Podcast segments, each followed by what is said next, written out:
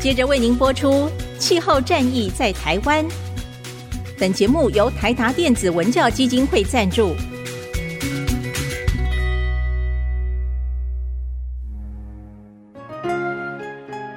换装一颗 LED 灯，一年减碳七十公斤；喝咖啡使用环保杯，一年减碳四点零一公斤；上班出门前记得把保温电热水瓶的插头给拔掉，一年减碳一百五十七公斤。面对气候战役，对抗地球暖化，可以是个人的事，更需要政府及企业的参与。台达电子文教基金会邀您一同寻找既能提升生活品质，并可大幅提高能源使用效率的提案。欢迎收听《气候战役在台湾》。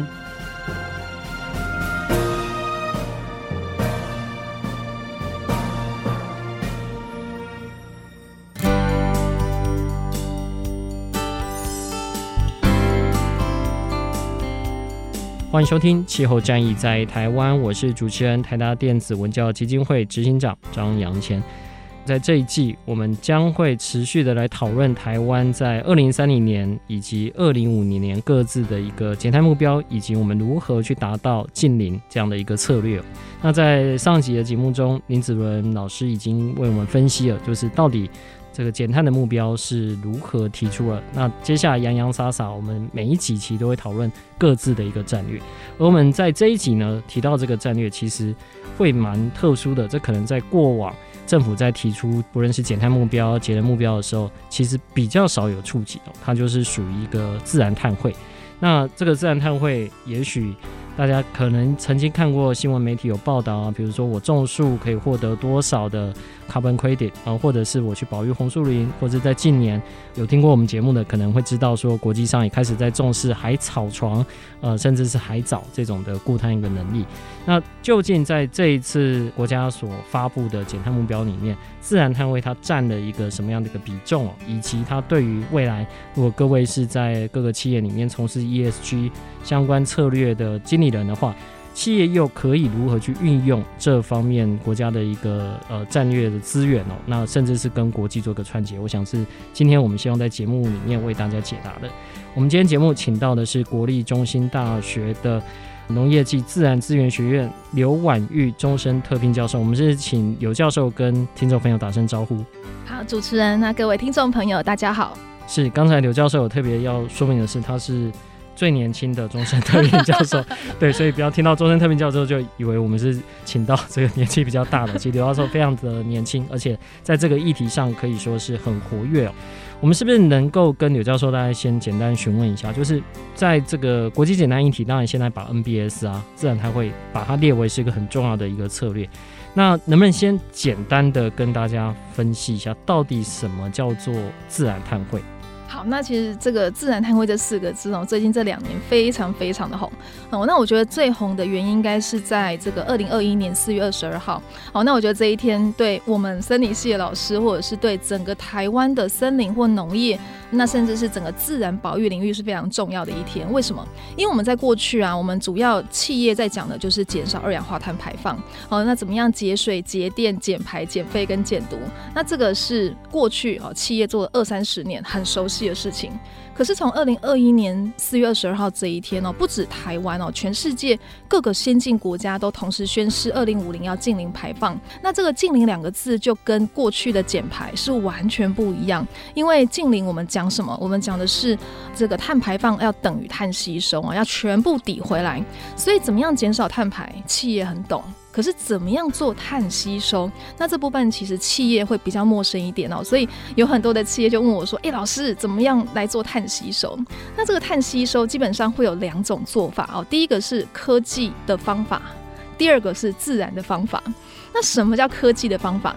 科技的方法就是利用一些工程的技术啦、科技的技术啦，总之就是想办法把排放出来的二氧化碳做捕捉的动作哦，所以碳捕捉、碳捕获、碳吸收，那这一些都是有一些环工系啦，或者是化工系的老师长期在做的研究。好，那我相信有些企业也已经在做了哈，就是工业制程里面想办法去捕捉排放出来的二氧化碳。那这个是比较是科技为本，但是有另外一种很神奇的方式哦，叫做自然为本。那什么叫自然为本？就是利用一些大自然很神奇的力量，你不用为它能源，不用为它电，不用为它任何的技术，它可以自动自发的来捕捉大气的二氧化碳。好，所以这个就是刚刚主持人所讲的，叫做自然碳汇。那这个自然碳汇，它是利用自然界神奇的力量来捕捉大气二氧化碳哦。那基本上有三种做法。好，那这三种做法包含了蓝碳、绿碳跟黄碳。好，那我想这个听众朋友应该对于这三个或多或少可能都有听过。第一个，我想最有名的就是所谓的绿碳。那这个绿碳呢，讲的就是森林碳汇。那什么叫森林碳汇啊？森林碳汇指的就是说，这个森林就是整个大自然界植物嘛，那它是最巨大的植物，所以说它可以行呼吸作用，也可以行光合作用。那其中光合作用呢，就是捕捉大气的二氧化碳，把它吸收到体内，然后排放出氧气。所以基本上植物的光合作用本身就是一个固碳的效果哦。所以我们一般讲自然碳汇，大家想到的就是森林碳汇。那这个森林碳汇呢，就是呃，为什么我们都不讲什么其他的植物哈，只讲森林哈？原因是因为森林可以是活最久的，然后它也是最大的哈，所以它可以固最多的碳。好，那我就简单讲，这是森林碳汇啊，简称绿碳。那第二个呢，我们称为土壤碳汇。那这个土壤碳汇是什么哦？土壤碳汇简称为黄碳。那这个黄碳的意思就是，哦，它可以呃有很多的土壤的有机质嘛，也就是说有很多动植物的尸体。那动植物尸体在土壤里面，它会变成有很多的有机质。那有机质里面含有碳，好，所以这个土壤其实也有非常非常多的碳汇，因为它是非常营养、非常肥沃，然后有很多的养分，它里面就有碳。而且甚至很多人都开玩笑说，土壤碳汇其实量比森林碳汇来得大很多，因为我们到处都有土壤啊，可是不见得到处都有树，所以这个土壤碳汇其实是未来我觉得潜力也蛮大的哈。当然可能有一些的呃困境啊，我待会再说明。那第三个就是海洋碳汇，海洋碳汇简称为蓝碳哦，因为我们知道海洋是蓝色的，所以我们都会叫它蓝碳。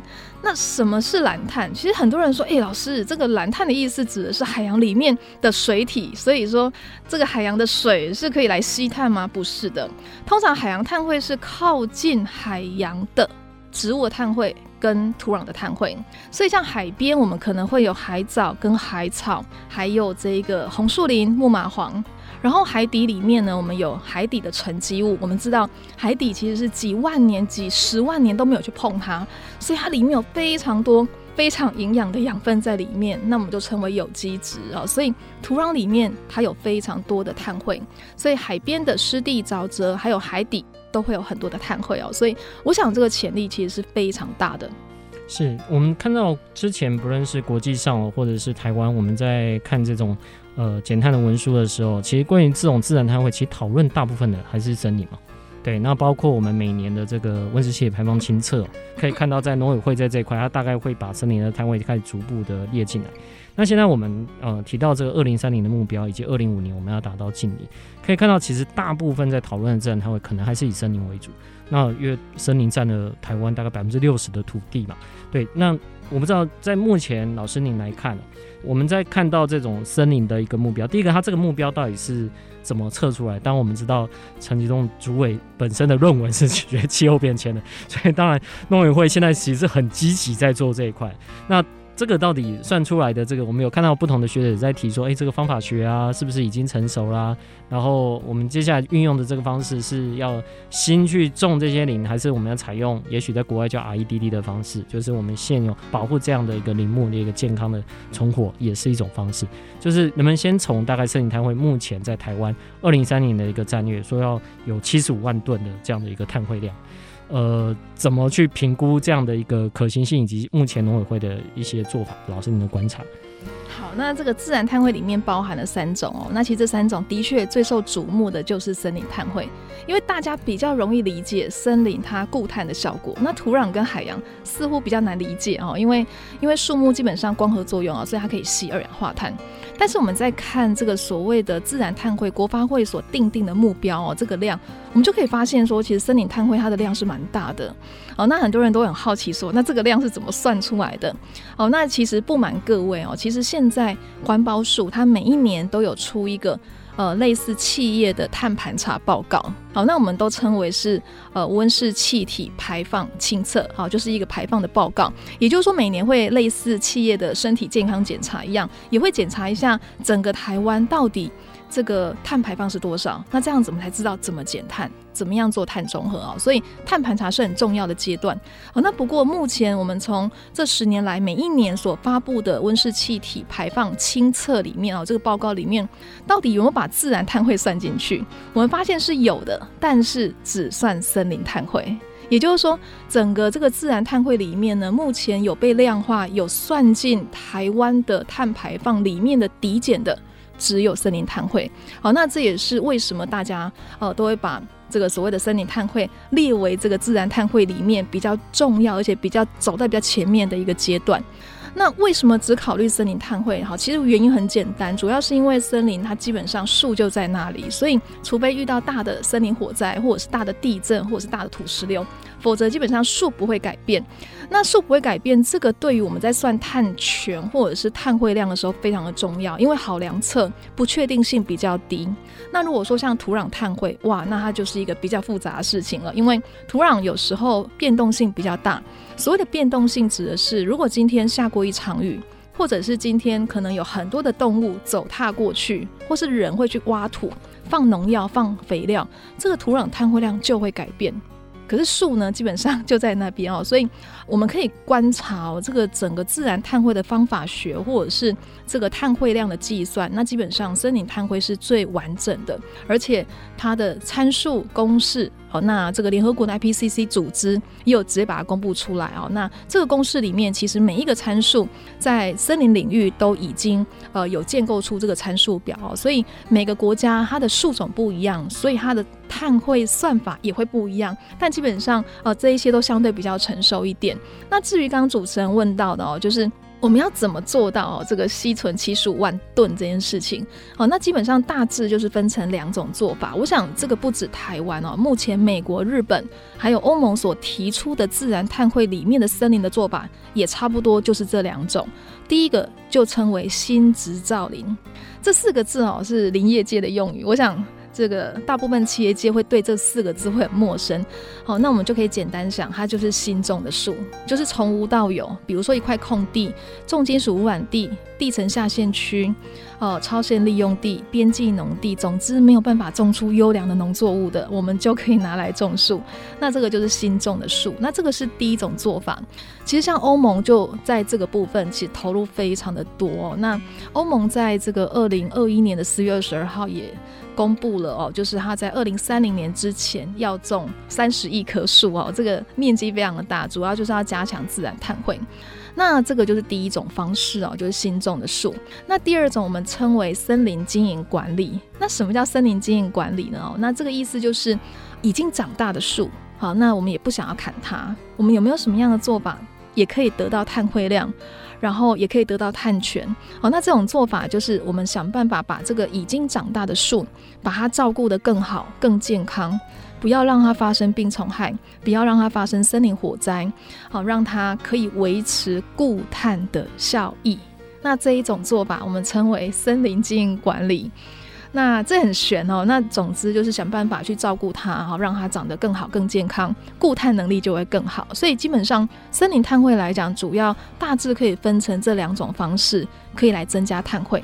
是，那我们有看到就是在国际上做这个讨论的时候，因为其实过去这几十年哦，各个不同的地方尝试做不同的一些做法，像中国大陆其实种了非常多的这种新植林。那有一种说法是，如果我是去采用基因改造的树种。哦、呃，或者是像是桉树这一类的，就是它对周遭环境的生物多样性可能是比较单一的。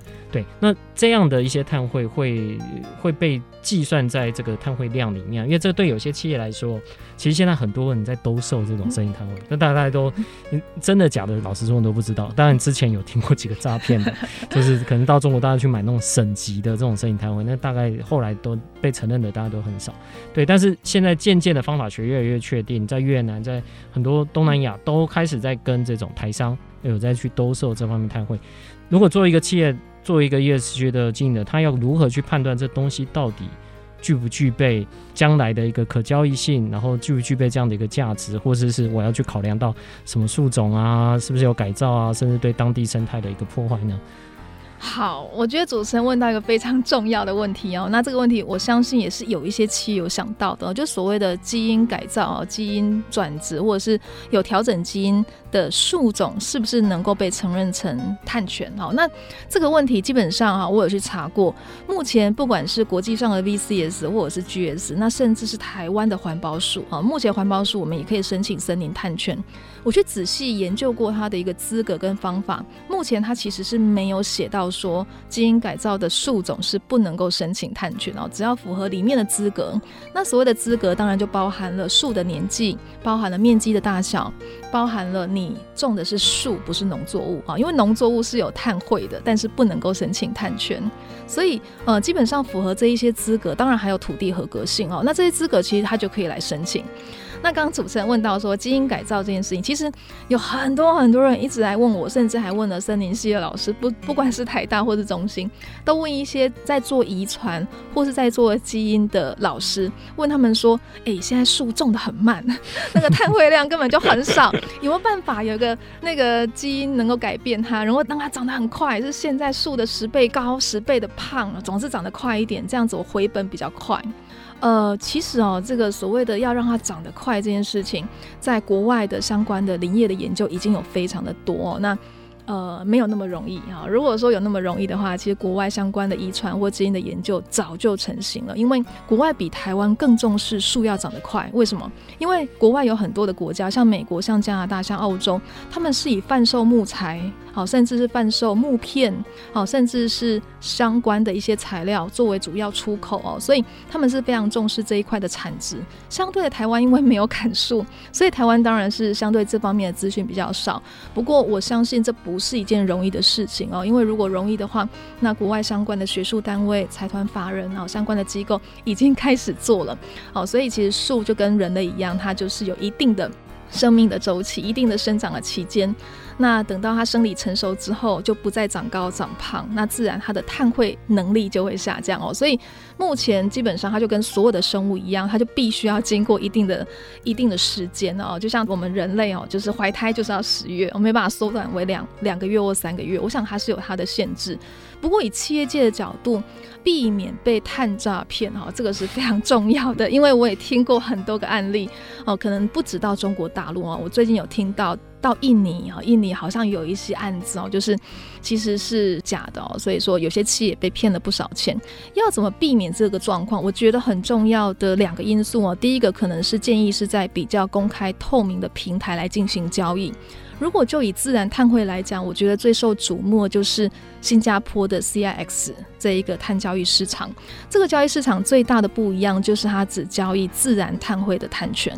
那我相信它的审核也相对严格，并且它允许的。认证的机制就是那几个，包含 VCS 哦，所以这个都是国际认可的机制。那这个市场毕竟也是新加坡政府有投资的一个市场，所以就建议是在比较公开透明的平台。那这第一个，当然第二个，我不可否认的，这样的交易平台不多。尤其是自然碳汇的碳权，它属于是一个自愿性的碳权。我的意思就是说，它不是强制性的哦，所以可能蛮多的机会都要私下交易。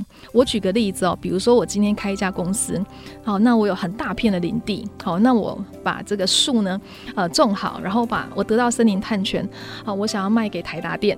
好，那这个时候其实就是一个私下交易哦，所以很多很多的 case 其实都是私下交易。那我个人是建议，如果说要私下交易也是可以，那最好是找呃比较经营正派的公司哦。当然，如果是上市贵公司，当然是更好哦。所以国内有蛮多的公司，其实不要小看他们，他们土地资源很多。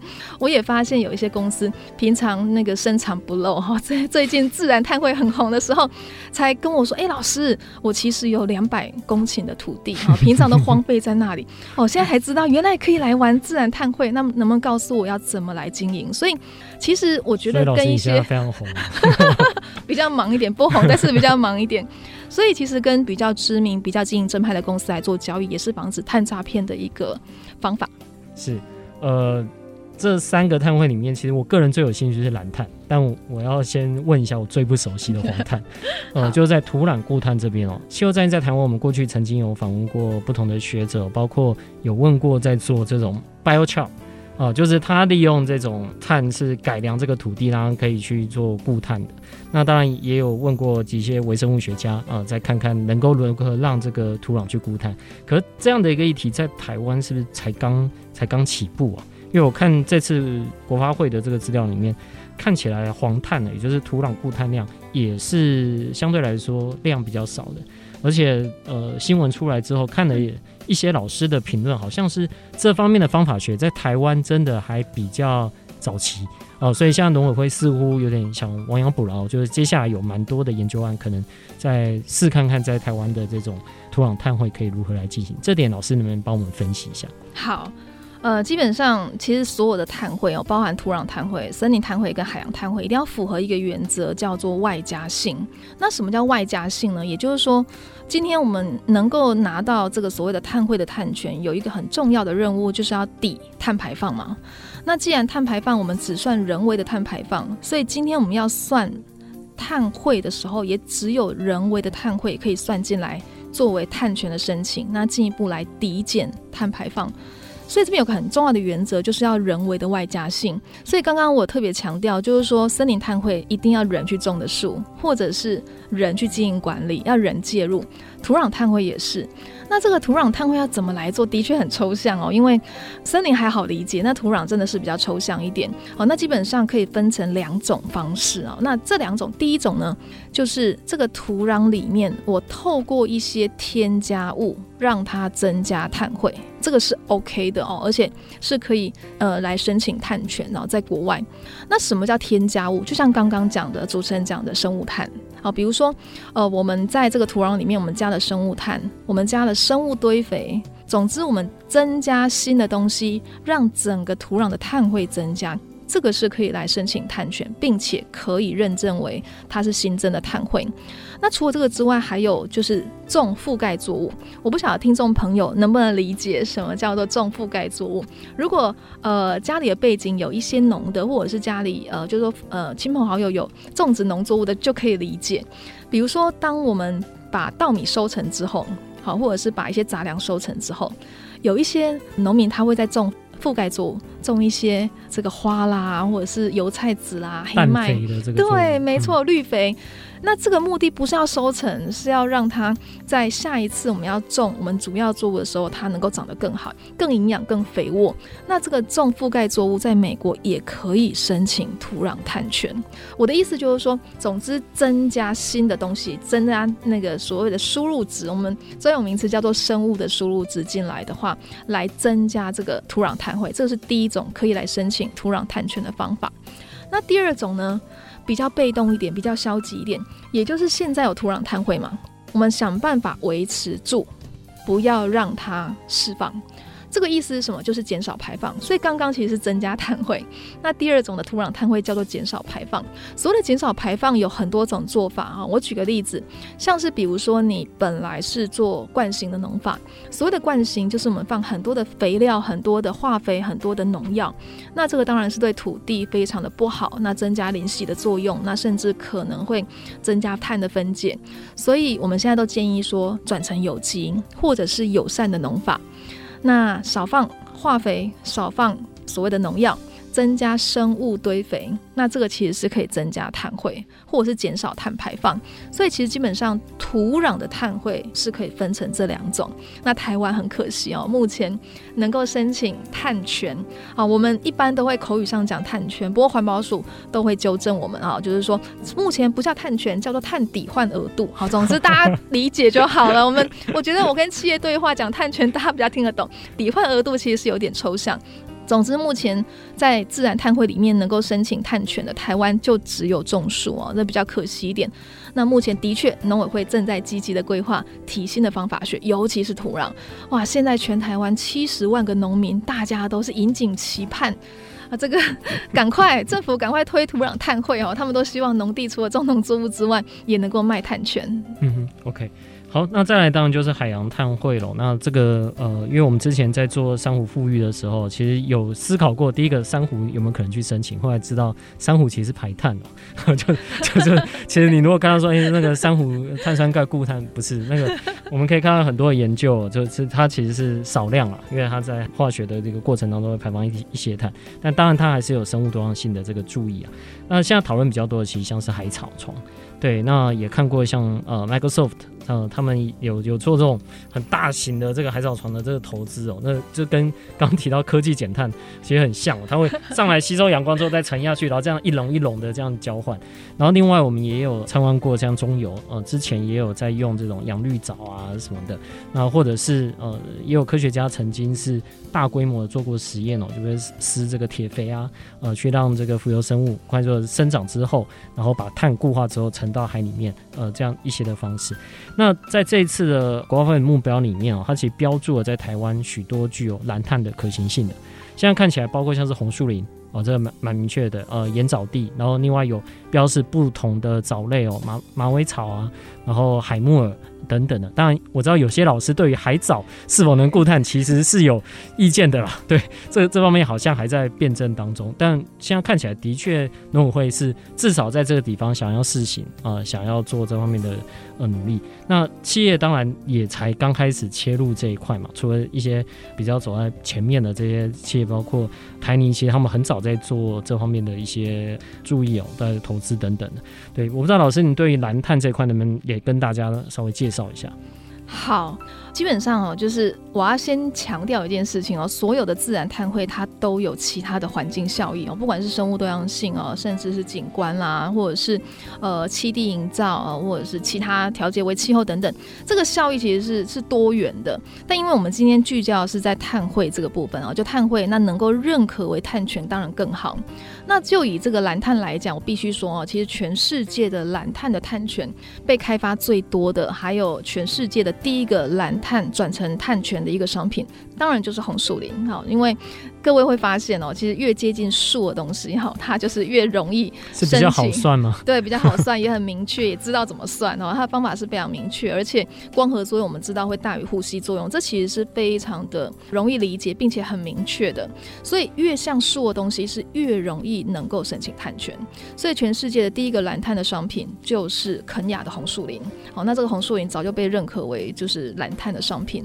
那当然还有第第二个，我们可以观察一下哦。其实各位也可以呃上网去查一下，整个全世界到底蓝碳的发展到什么阶段哈？你会发现众说纷纭。好，那我都建议各个企业最好是去看一下国际的大的一些机制。我讲的机制指的是像 Vera 的 VCS 啊，或者是 Golden Standard 的 GS。你会发现它里面的一些标准针对蓝碳，主要没有争议的就是两个，一个就是红树林，好，就海边种的树。那第二个就是湿地，哦，那湿地包含刚刚所讲的盐藻地啦、泥炭地啦、沼泽皮塘，这都算。所以其实湿地它的碳汇的计算也比较没有争议，因为毕竟国际就那一套在 run 在那边了，我们就可以去 copy paste 就可以知道怎么处理。但是我觉得比较呃，的确争议比较大的就是海草跟海藻，因为甚至有些科学家认为它是排碳，并不是吸碳的。那当然这个众说纷纭。可是我必须讲，呃，蓝碳它的未来的可能的发展，其实台湾是非常的有机会啊。原因是因为台湾跟其他的内陆国家不一样，台湾是一个岛国啊，所以我们有很长的海岸线。因为有海岸线，所以其实我们能够玩的一些呃蓝碳的项目其实非常的多。有个国家跟我们很像，就是日本。日本过去在玩所谓的自然碳汇，在呃蓝碳的部分呢，其实也是刚开始。所以各位如果去查一下日本的呃一些碳汇的转碳权的机制，就可以发现他们最近这几年一直在发展怎么样转蓝碳转蓝。转这个碳权的商品，比如说像最近他们是地区性的发展哦，像比如说横滨，横滨这个地区哦，我记得在这个这两年内的事情哦，应该是去年，那去年他们就已经正式的把这个种海藻，然 后种海藻，然后能能够拿到碳权，然后那并且已经认证通过，那一吨的碳权他们也正式的交易成功和卖八千日币。一顿哦，所以我想这个应该是还蛮让人家兴奋的哦，因为呃海藻跟海草其实是很多人很想做，而且它可以种的很密嘛哈，跟树不一样，我们知道种树要有间距啊，不然树没办法存活等等。那其实海藻跟海草它长得快，而且它的用地没有像树需要那么大面积，所以其实大家其实还蛮希望能够透过海藻跟海草能够来拿到这个蓝碳的碳权。不过基本上这个。比起我刚刚讲的土壤，它其实是又更加遥远一些些哦。那比较可行的，可能目前为止，我认为以台湾来讲，能够比较快发展出方法学的，可能就是红树林还有湿地。嗯哼，因为我看红树林跟湿地这加起来，应该是它在这次整个规划目标里面大概主要的，也 甚至是超越了这个黄碳。对，没错。好，接下来想请教老师，就是您刚刚已经分析了，就是在台湾可能呃朝向这几个点。那对企业来说，呃，现在面临国家一个二零五零年的这个内部的这样的压力啊。那当然外部如果是呃够大，有跟欧洲做生意的话，当然有 CBAM。那当然更多的企业可能也知道说，如果再不赶快做这种低碳转型是不行的。那刚刚老师也提到，就是除了自己减碳之外，它到了一定程度，它一定会需要去。看这种负排碳的技术，能够去帮他如何在哪一年可以达到净零排碳，甚至是碳中和这样的一个目标。那您这边有没有在列举的哪一些国家或者是企业，就他们在选择这种自然碳汇的时候，第一个他们。大概会从哪几方面去着手跟评估，然后再来就是有哪些是他们自己也在思考去开发，利用他自己的优势去开发他自己的一个方法学。哦，这个其实我们也在不同的企业也都在学习他们如何去思考，特别是这种全球性的企业，也许对台湾的企业来说也会有一些帮助。哦，说到方法学，这的确是现在企业非常头痛的，因为企业都想申请碳权哦，都想拿到碳权，可是，一上网查发现，哇，台湾其实方法学不多。哦，那我们也可以观察到，其实不只是农业跟林业的部分，我们可以去看一下能源部门、工业部门的一些碳抵换的方法，其实蛮多的方法都是由企业去提的。也就是说，企业有这个需求，那企业直接跟主办单位来提这一个方法学，那方法学通过之后，企业就可以用这个方法学来申请自己的碳权哦，所以方法学就会是量身打造哈，那这个相对申请上也比较容易一些。我们可以看到这个 VCS 或者是美国的 ACR、CAR，其实这一些机制，你可以很轻易的发现有很多方法学长得很奇怪。为什么很奇怪哦？因为它的名称后面都会括号加拿大地区，哦，这个方法后面会括号某一个。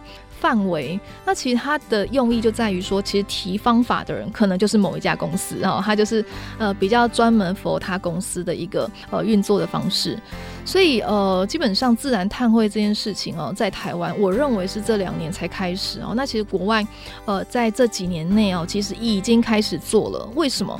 为什么会想要做自然碳汇？当然，过去的 CSR、ESG、SDGs，我相信当然会有好处哦，就是社会公益的部分。那我们今天撇开社会公益，我们纯粹来讲，到底自然碳汇对于公司的实质上有什么好处？那基本上当然就是帮助碳中和啊，或所谓的净零。我这边举个例子啊，我想这个例子或许听众朋友可能有听过，就是苹果。我想苹果是一个很厉害的公司哦，因为它呃是全世界第一个市值超过一兆美金的科技公司。那在去年已经正式的突破三兆美金哦，那这个当然是遥遥领先第二名。那苹果公司它不是宣示二零五零碳中和，我想各位知道，它是宣示的是二零三零。二零三零是什么概念？就是现在二零二三七年后，它就必须要碳中和。那这个基本上对他来讲，或是对于我们这些看戏的来讲，其实是一个我觉得是一个艰巨的挑战，因为他们现在一年碳排放量还是有两千多万吨。好二氧化碳当量哦，所以要怎么去做综合，其实是呃需要蛮大的努力啊，跟用一些方法。所以他也特别提到说，他要怎么来减碳，有四分之一二十五 percent，他要利用 carbon offset，也就是碳抵消的方式。那碳抵消的方式，他特别强调就是利用自然碳汇。那这个自然碳汇，他最近这几年一直在做。那一开始呢，他的确想到森林啊，所以他就跟美国的州政府合作，包含缅因州跟北卡州哦，都有合作这个造林的工作。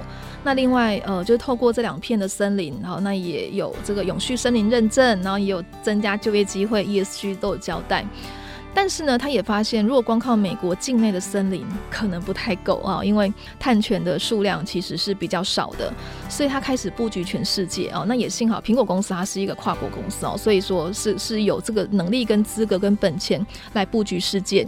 后来他发现有一项。很值得投资就是蓝碳，所以苹果公司它在这二零二一年开始呢，它其实就开始跟哥伦比亚还有印度来一起合作。合作什么？主要就是红树林啊。所以各位会发现，其实蓝碳比较容易成功，而且是已经是有可行的方法的，其实就是红树林。所以这个苹果公司它利用哥伦比亚跟印度的红树林。他也有写了一些故事哦，比如说像印度，它是一个村庄，海边的村庄哦。那我们知道说，海边有一些地方它很容易发生一些呃海水倒灌啦、海啸啦，所以可能村庄整个被冲毁，本来有的树也都被冲掉了。好，那这个苹果公司它就投资，然后。让这个红树林回来了，生态回来了，村庄也回来了哦，因为他教导这个村庄的村民怎么样呃来维持他的生计哦，所以这整个过程可以包装成蛮不错的故事。那重点是呢，也有取得碳权。那他取得的方式主要是透过这个 Vera 的 VCS 的机制来得到呃碳权哦。那基本上整个 Carbon Offset 的量呢，苹果公司在二零二零年的时候它是抵了十万吨，二零二一年的时候抵了七十万吨。好，那各位可能会觉得，哎，这个量不多，没有错。以一个苹果的碳排放来讲，这个其实还是有点少。不过，它也是把它呈现出来，哈，也是让每一个企业啊，就是也让全世界都看到苹果在这方面自然碳汇的努力哦。所以，我想自然碳汇，我一直要强调一件事情，它不是只有转成碳权的效益，它其实是有各个哦，就是不同层面的效益，包含生物多样性，然后包含其他 ESG 的效益。七十万吨不就等同于刚才提到台湾二零三零年的森林的 这个量？对，嗯，所以这种跨国公司的力量其实很大，因为排碳，老实说有些时候就会超过这些国家的排碳，就是看你的这个占比。没错，对。那当然，像苹果，它其实另外一个就是在供应链上面，所以它会驱使的整个供应链去做管理。像供应链也都在思考可以去用哪些的方式哦，嗯，去达到净零。然后当然这也会带来一些可能的技术的一个提升，因为这个越多投资，当然在这方面的技术的提升，可能就越有机会。那这里想呃再请教老师，就是当我们现在公布这个目标之后，我不知道学界普遍对于国家现在公布的这目标，觉得是稍微保守，还是说觉得嗯目标很宏大？那比如说在你们跟学生讨论的时候，学生们会不会突然我？过去好像念森林系，就是家人可能还会问说：“你真的以后要从事这一行吗？”现在突然就镀上这个光环哦，甚至一出校门，可能就很多企业等着这个 ESG 部门等着他进去，要专门负责将来这种碳汇的评估。我不知道在这样的目标公布之后，就是对于整个的学界，呃，你们的看法是怎么样？好，就以这个目标来讲，我们可以看到它分成三块嘛，一个就是森林碳汇，一个就是土壤碳汇，一个是海洋碳汇。基本上，我认为这个森林碳汇没有问题。为什么？我们可以看一下目前台湾在算自然碳汇的算法，它目前是只有算森林碳汇，所以森林碳汇怎么算已经很明确了，方法也都有了。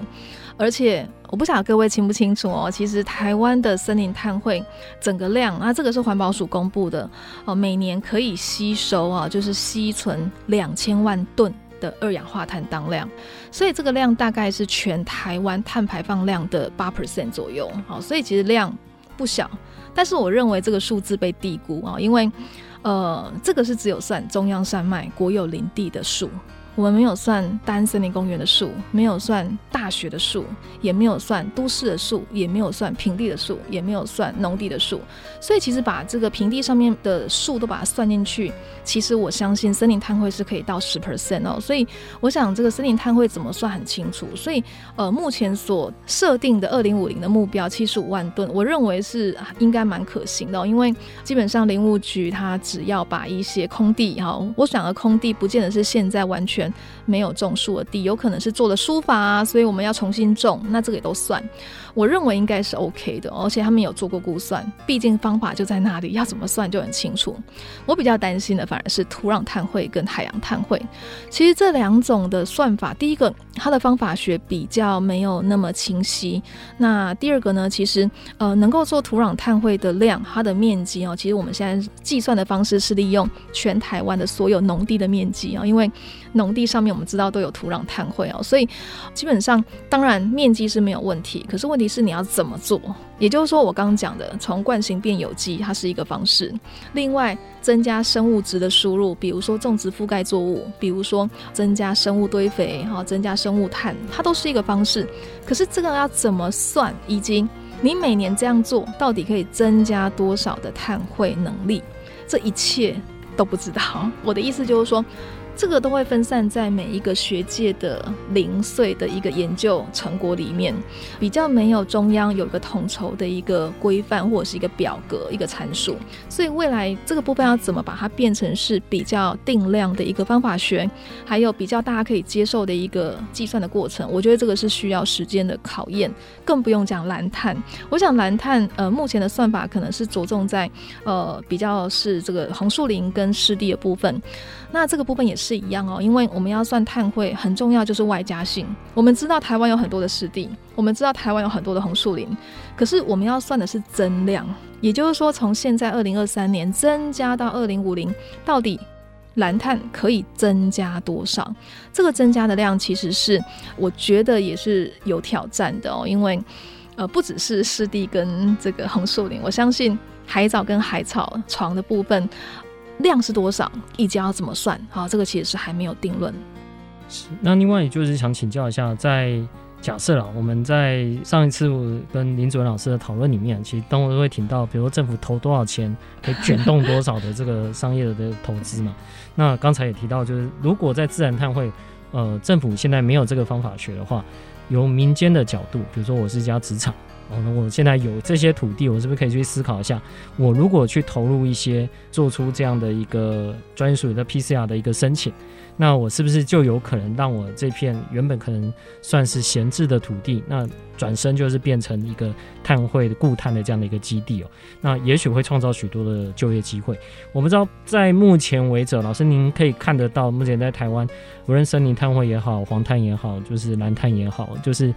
不同的企业，假设它本身是个农场，是个职场，总之它是拥有一些土地的，那甚至是一个小农，它接下来可以用一个什么样的方式？也许也有这种从下到上去申请这种探权的一个可能性吗？对，没有错，这个是完全 OK 的。我我我随便举个例子哦，比如说有一个公司，它主要是做农产品保鲜，好，那这个农产品保鲜。他想要来申请碳权，那我就问他说：“为什么呃这个会想要申请碳权？”他说：“因为农产品保鲜，所以可以减少这个农作物的或是农产品的浪费。好，那减少浪费，减少农废，那可以减少碳排放。